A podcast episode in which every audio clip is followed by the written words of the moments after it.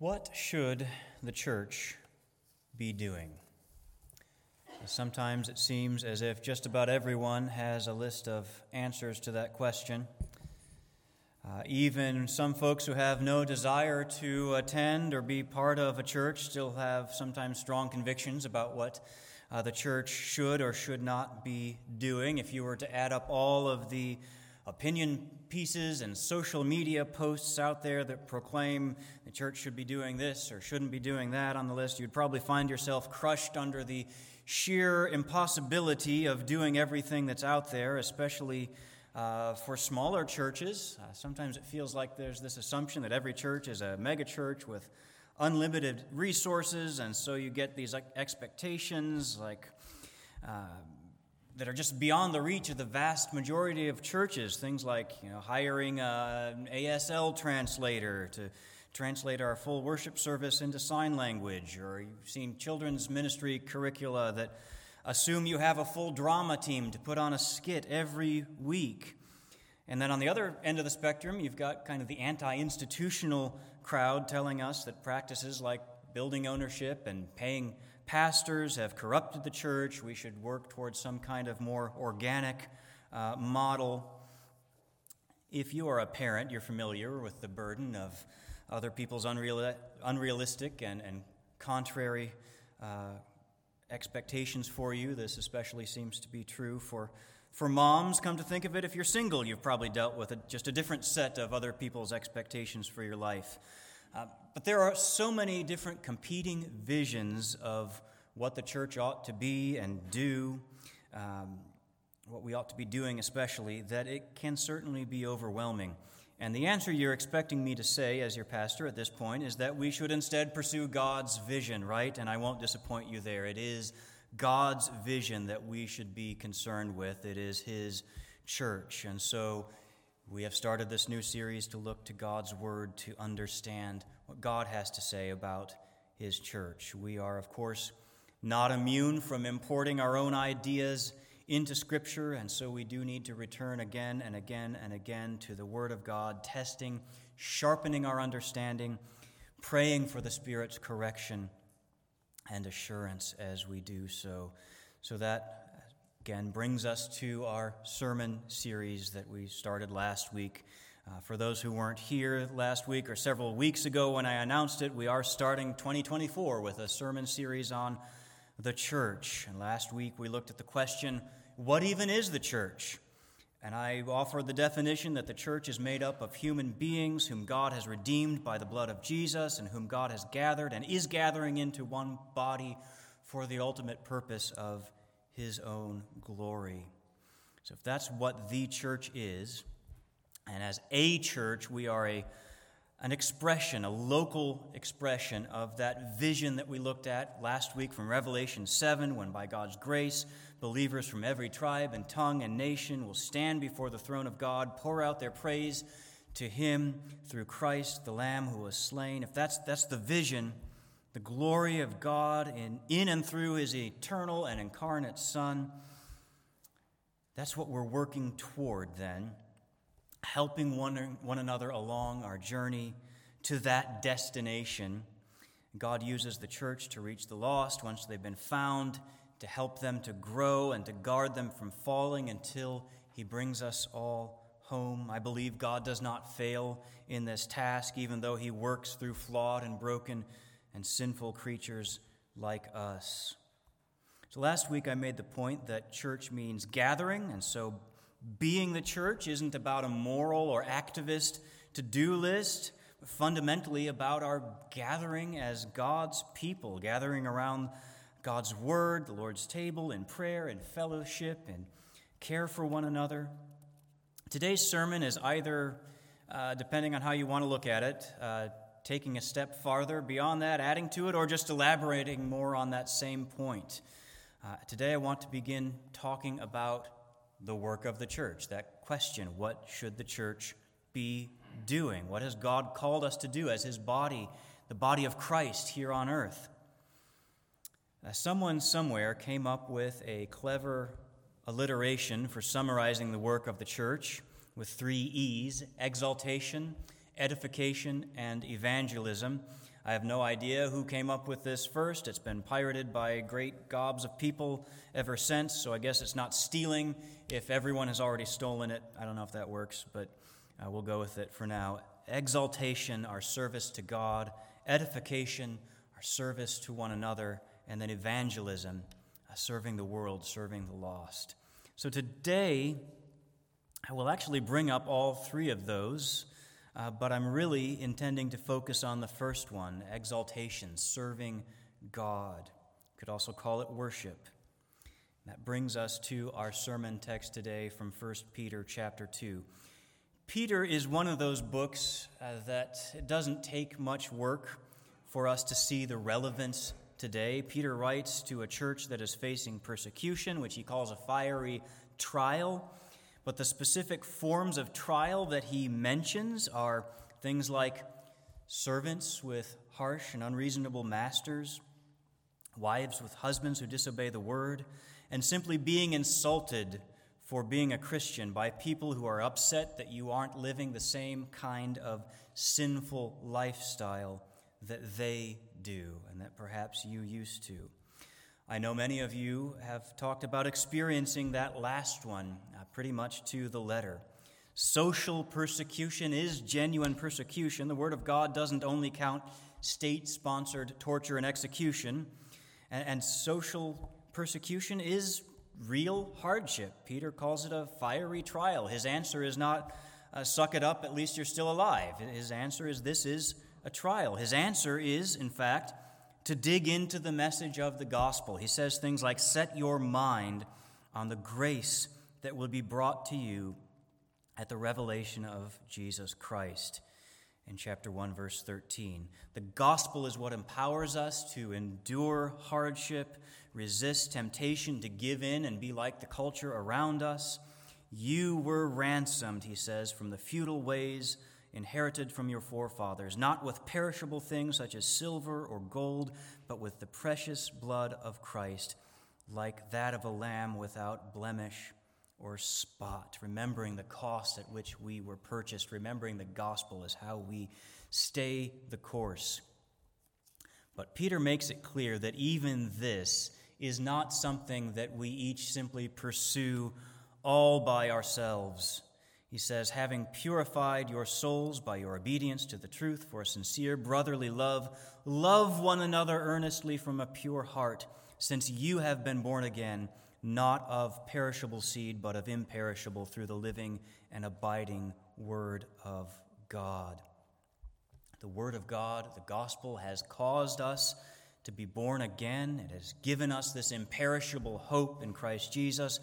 But notice that the gospel has given birth to not just isolated individuals, but a body of believers. That is the fruit of the gospel.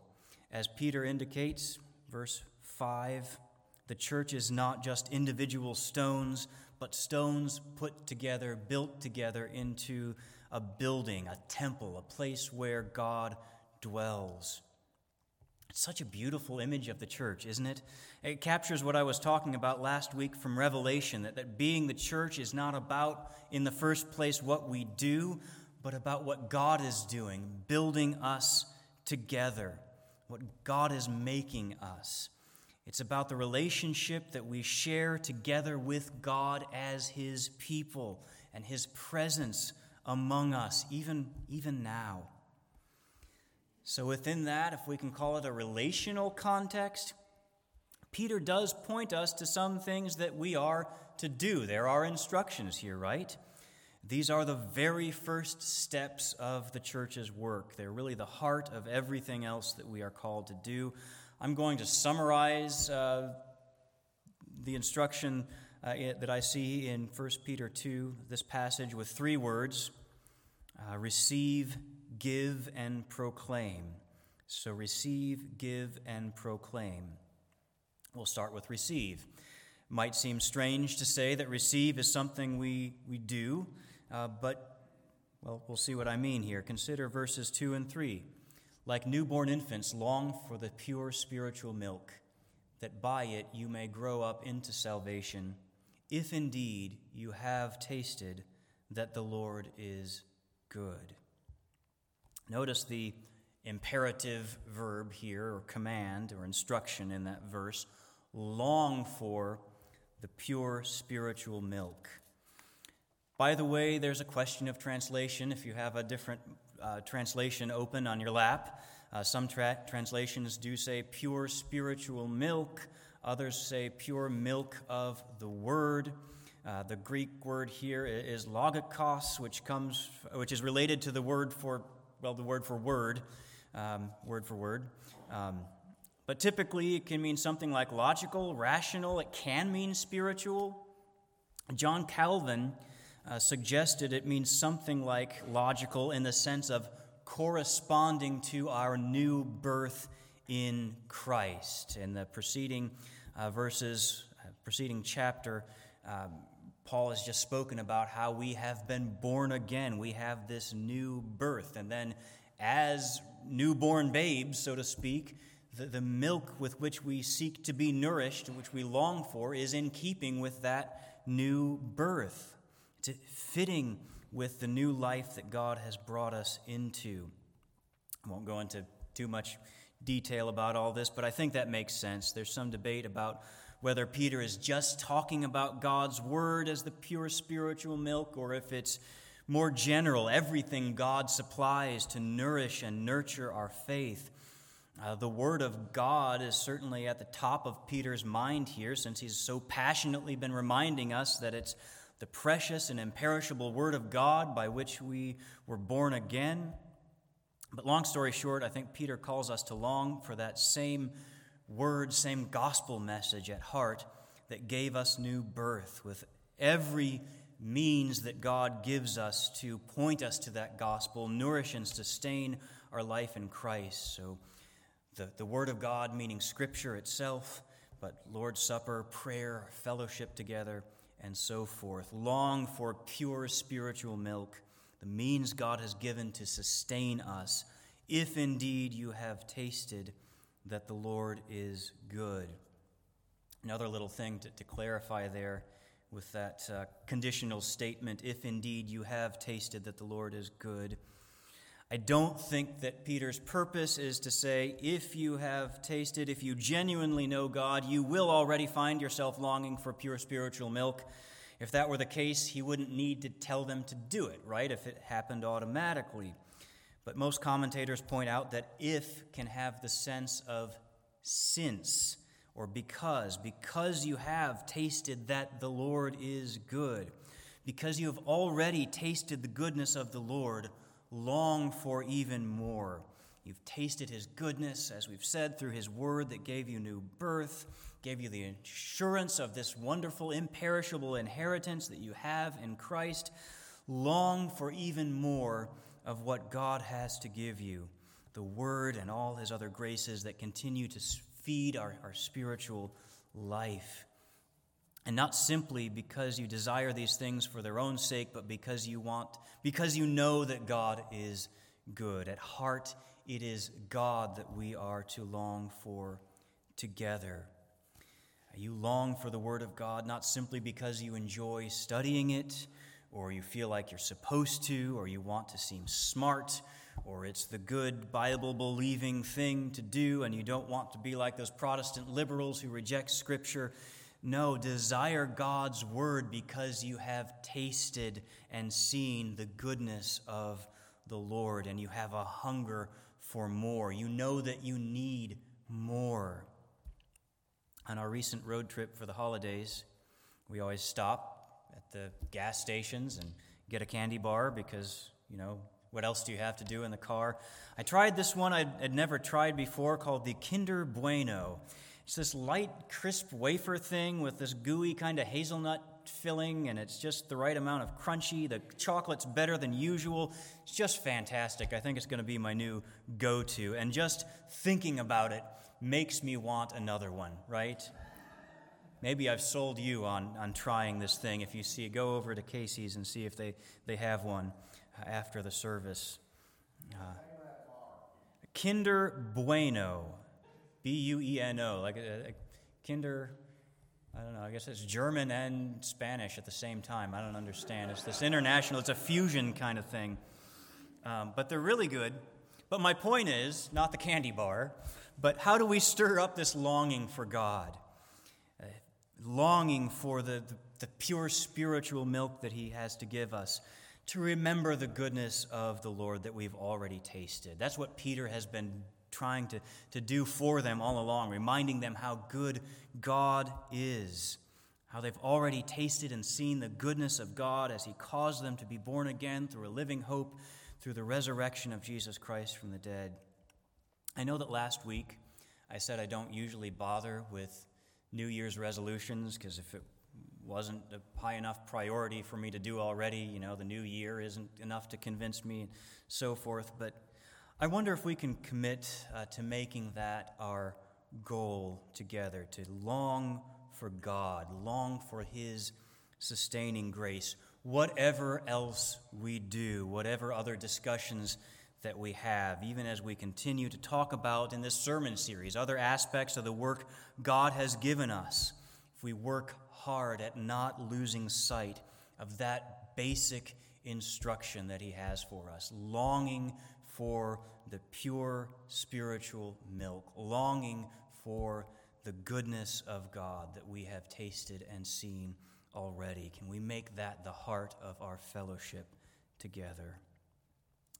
That's what I mean in that first word, receive. It's essentially remem- remembering what we have already received, longing to receive more of the love and grace that God pours out for us. The second word was give. And before you get tense, I'm not going to talk about financial giving or tithing. It's so much more than that. As we look at verses 4 and 6, Peter says, As you come to him, a living stone, rejected by men, but in the sight of God, chosen and precious, you yourselves, like living stones, are being built up as a spiritual house to be a holy priesthood, to offer spiritual sacrifices acceptable to God through Jesus Christ. For it stands in Scripture Behold, I am laying in Zion a stone, a cornerstone, chosen and precious, and whoever believes in him will not be put to shame. And there is so much beauty in this image. We come to God, and God is the one who builds us into a spiritual house to offer spiritual sacrifices. There's a beautiful point there. If we want to be built in the, to the kind of church God would have us to be, we need to come to God continually so that He builds us. That's why longing for God and for the ways God works within us is at the heart of this thing called church, right?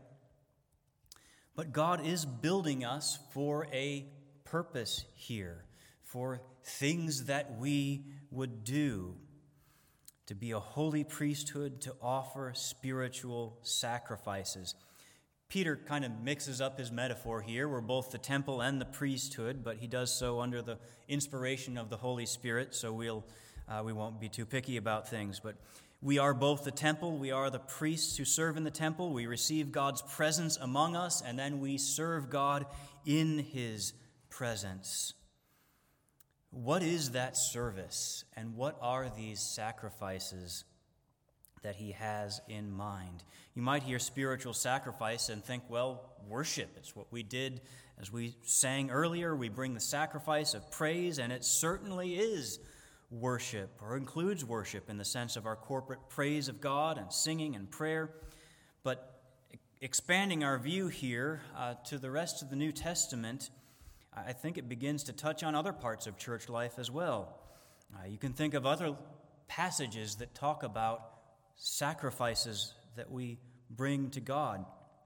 Romans 12:1 Paul says to present your bodies as a living sacrifice holy and acceptable to God which is your spiritual or reasonable it's that logikos word again uh, reasonable or spiritual worship Paul goes on to tell us to be transformed by the re- renewing of our minds so that we can discern God's will. And then what follows is beautiful instruction about the life of the church, our relationships with one another and humility and love and, and service and forgiveness.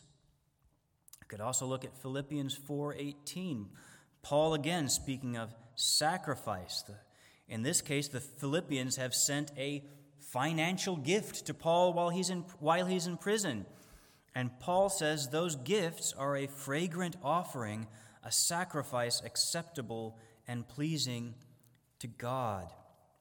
Now, we, we sometimes can hear, I guess, a maybe critique about uh, the idea of, of giving and not going. It's easy to send a check, it's harder to put boots on the ground, and there is something to that criticism, right?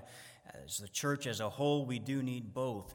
But we don't want to downplay what the New Testament says about uh, giving if it's done for the right purposes, not like the Pharisees just to uh, impress others, uh, but Paul speaks of this as a, a beautiful sacrifice, fragrant, acceptable, pleasing to God.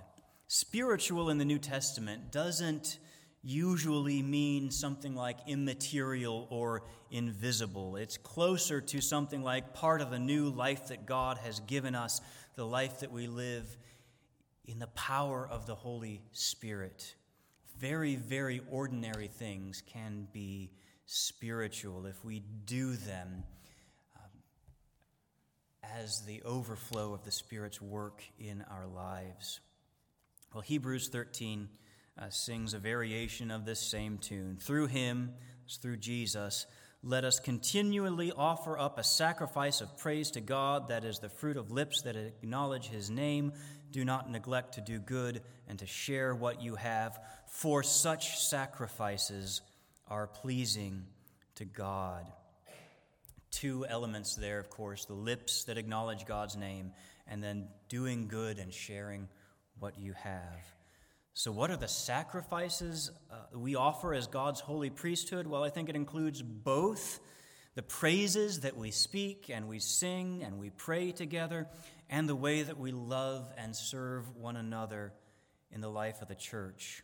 If we are being built together by God to be his temple where his glory dwells, then we glorify him by fitting together well as his temple. Each stone holds up the one next to it. You often hear the, the sort of analogy of vertical to horizontal. You know, what we think of as vertical direction of our, our lives, our praise to God here it doesn't really exist apart from the horizontal dimension, the, the fellowship or community of the local church. It's similar to something that we've talked about in one of our Sunday school classes, looking at the Old Testament prophets.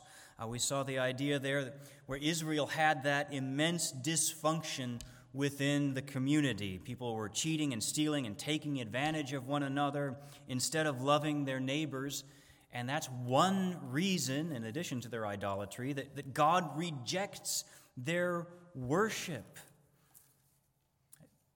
You can't really separate these two. If we are to be God's temple, then we need to be God's temple. It's no wonder Peter tells us in this context to put away malice and all deceit and hypocrisy and envy and slander. Can we really come before God and praise Him with the same tongues that we use to tear down our fellow believers, brothers and sisters for whom Christ died. So the point is, God will not merely be glorified by His people, but He will be glorified in His people. That is the call. We are to be His temple, and the beauty of the temple proclaims the glory of the God who dwells within it. So that's all that we have in mind with, with give is ultimately the life of the church. Proclaim, then, our third key point here, and final one, beginning in verse 9. Peter says, But you are a chosen race, royal priesthood a holy nation, a people for his own possession, that you may proclaim the excellencies of him who called you out of darkness into his marvelous light. Once you were not a people, but now you are God's people. Once you had not received mercy, but now you have received mercy. Peter is really quoting the God's promises to Israel in Exodus 19 as they are about to receive the Ten Commandments and the whole Sinai covenant. God says, You shall be my treasured possession among all peoples, for all the earth is mine, and you shall be a kingdom of priests and a holy nation. We see there is a special belonging to God and a special role of service to God. And we could spend the rest of the afternoon getting into different frameworks for how these words come to be applied to the New Testament church, to us today, to Christ First Church. But the key thing is that Peter is clearly talking to the New Testament church, and they clearly do apply to us one way or another. We do belong to God. We are one people, an, an outpost of the kingdom of God in Christ Jesus, and we have a mission which Peter describes as a mission of proclamation. The word Peter uses for proclaim here doesn't generally mean proclaim in the sense of proclaim in worship. It means to tell out, to tell forth. Sometimes it's used in the sense of betraying a secret, sort of letting the cat out of the bag, to divulge, to publish, to tell abroad. But look at what it is we tell forth the excellencies of God. My mind goes to Psalms like Psalm 96. It says, Oh, sing to the Lord a new song. Sing to the Lord all the earth. Sing to the Lord, bless his name. Tell of his salvation from day to day. Then the next verse declare his glory among the nations, his marvelous works among all the peoples. For great is the Lord and greatly to be praised.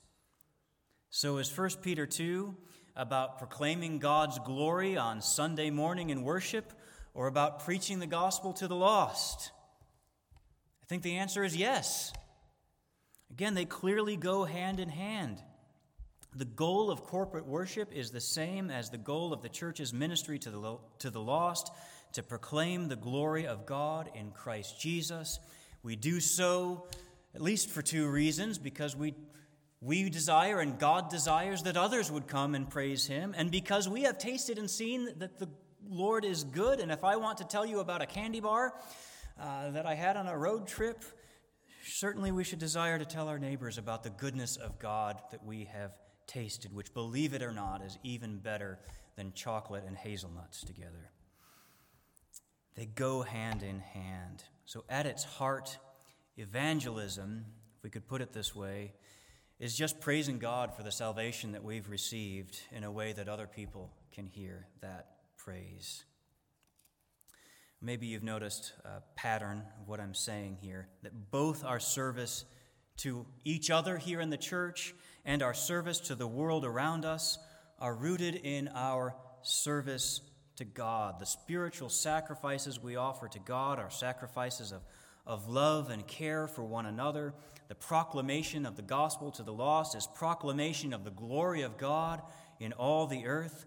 And both of those tasks, we call them the giving of sacrifice and the proclaiming, are inseparably bound to our understanding of who we now are in Christ Jesus. We were not a people but now we are God's people. We had not received mercy, but now we have received mercy. You might, argue that what I described as our first work isn't so much a work at all, it's the work, quote unquote, of receiving what God gives us. We have received the righteousness and redemption of Christ once and for all, not because of any work we do, but because of the work Christ has already done for us, taking the penalty of our sins on the cross, rising for our justification. That is the work that defines our identity before God, that we have received mercy. We are His people that He is building by His mercy.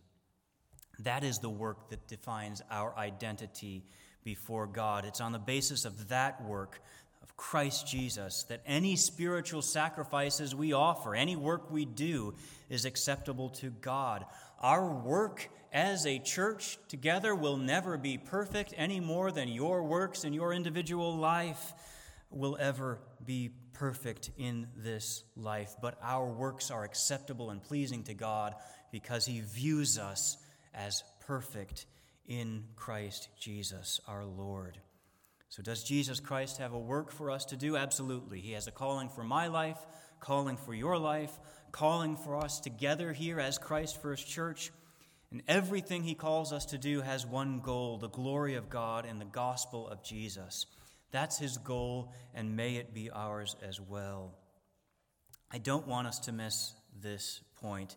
It's important to say at this outset of this series on how do we do church that this is God's work that we do in dependence on Him, having received His grace. We don't want to give the impression that the church is defined by our to do list, having understood that as individual believers, uh, our worth is not in, in what we own or what we do, but that Christ has laid down His life for us, we, right? We've been born again by the precious blood of the Lamb. And then we could be tempted to go turn and say that, well, as a church, then, though, uh, we are, our value is in what we do and by our works. But that's not right. Christian believers are righteous in Christ, and the bride of Christ is cleansed by the blood of Christ. Legalism always backfires anyway. If we are to be faithful in all the various tasks and callings that make up the work of the church, all the things that we might come up with to do to try to fulfill that, to encourage people to connect and care for one another, to connect with the community. We could come up with a never ending to do list, but we need to stay rooted in that very first task to receive, to remember together what we have already received in Christ, what God has promised that we will receive, and what He gives us day by day and with each passing moment. The only way to be fruitful, both individually and for us as a church together, is to abide in the love of Christ. So let us then abide in his love together. And let's pray.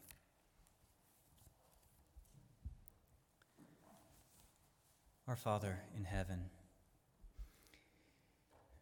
I am awestruck at the wonder of your grace. That we who had rejected, sinned against you, you would choose to redeem freely by your grace, not only to pick us up out of the mud and wash us clean and give us a blank slate to prove ourselves, but no, you have done everything so that there is no need to prove ourselves. We have been born again.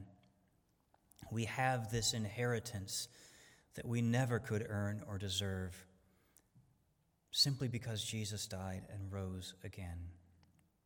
And that you would take us and build us into what your word describes as a temple, a place where your glory dwells, your architecture, your handiwork. That our fellowship, our community would be beautiful. And we know we look forward to the day when all of God's people are gathered together and perfectly display your glory the way that you intended us to do. We know that even now, by your grace, by your Spirit, we can display the love and grace and mercy of God to one another in our fellowship, and that you can use us to show that same grace and mercy to those around us. We pray that that's what we would be. We pray that as we continue to consider what it is to be your church, that as we come to you, you would build us into that temple. We certainly thank you for all the ways that your glory is already seen among us, and we long for more. Uh, we pray that uh, we would be that outpost of the kingdom, that any who come here would see and know the goodness of God, not only as we speak it to them, but also simply by looking at the life of our fellowship here together. Be glorified in our praises, in our lives, in our life together. We ask these things in Christ Jesus' name. Amen.